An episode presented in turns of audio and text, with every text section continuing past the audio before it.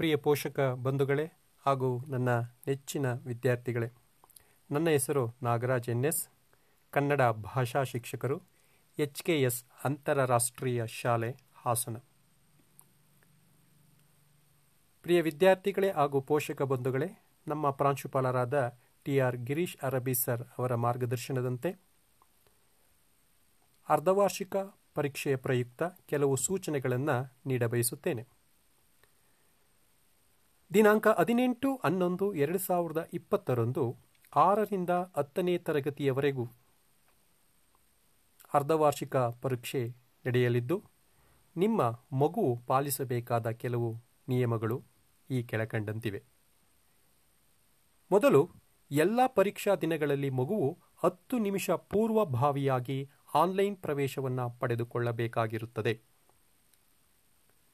ಪರೀಕ್ಷಾ ಅವಧಿಯು ಆರರಿಂದ ಹತ್ತನೇ ತರಗತಿಗೆ ಎಂಬತ್ತು ಅಂಕಗಳ ಪ್ರಶ್ನೆ ಪತ್ರಿಕೆಯ ಒಳಗೊಂಡಿತ್ತು.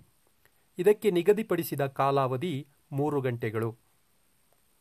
ವಿದ್ಯಾರ್ಥಿಗಳು, ಹತ್ತು ಗಂಟೆಯ ನಂತರ ಪ್ರವೇಶ ಪಡೆಯುವ ವಿದ್ಯಾರ್ಥಿಗಳು, ಅಂತಹ ವಿದ್ಯಾರ್ಥಿಗಳಿಗೆ ಪ್ರವೇಶ ಅನುಮತಿಯನ್ನು ನಿರಾಕರಿಸಲಾಗಿದೆ. ವಿದ್ಯಾರ್ಥಿಗಳ ದೃಶ್ಯಾವಳಿಯು ಸಂಪೂರ್ಣವಾಗಿ ಪರೀಕ್ಷೆ ಮುಗಿಯುವ ತನಕವೂ ಇರಬೇಕಾಗುತ್ತದೆ. ಯಾವುದೇ ಕಾರಣಕ್ಕೂ ವಿಡಿಯೋವನ್ನು ನಿಷ್ಕ್ರಿಯಗೊಳಿಸುವಂತಿಲ್ಲ. ನಿಮ್ಮ ಎಲ್ಲ ಚಲನವಲನಗಳ ಮೇಲೆ ನಮ್ಮ ಪರೀಕ್ಷಾ ಮೇಲ್ವಿಚಾರಕರು ಗಮನವಹಿಸಿರುತ್ತಾರೆ ವಿದ್ಯಾರ್ಥಿಗಳು, ಕ್ಯಾಮರಾದಿಂದ ದೂರ ಸರಿದು ಶೌಚಾಲಯಕ್ಕೆ ಹೋಗುವುದಾಗಲಿ, ನೀರು ಕುಡಿಯಲು ಹೋಗುವುದಾಗಲಿ ಮಾಡುವಂತಿಲ್ಲ.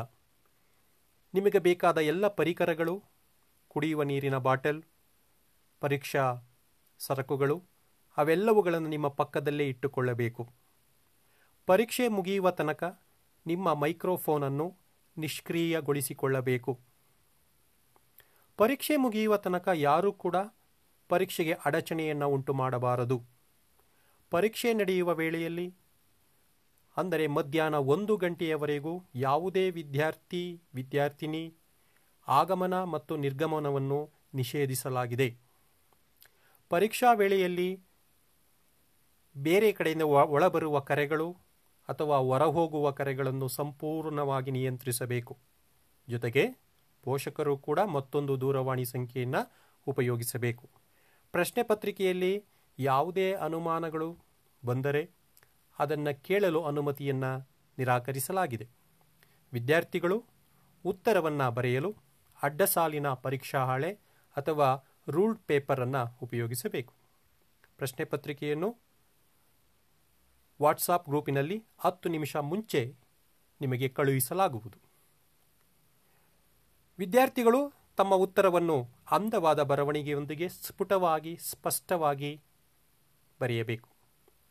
ವಿದ್ಯಾರ್ಥಿಗಳು ಎಲ್ಲ ಪ್ರಶ್ನೆಗಳನ್ನು ಸರಿಯಾಗಿ ಓದಿಕೊಳ್ಳಬೇಕು. ಎಲ್ಲ ಪ್ರಶ್ನೆಗಳಿಗೂ ಉತ್ತರ ಕಡ್ಡಾಯವಾಗಿ ಬರೆಯಲೇಬೇಕು.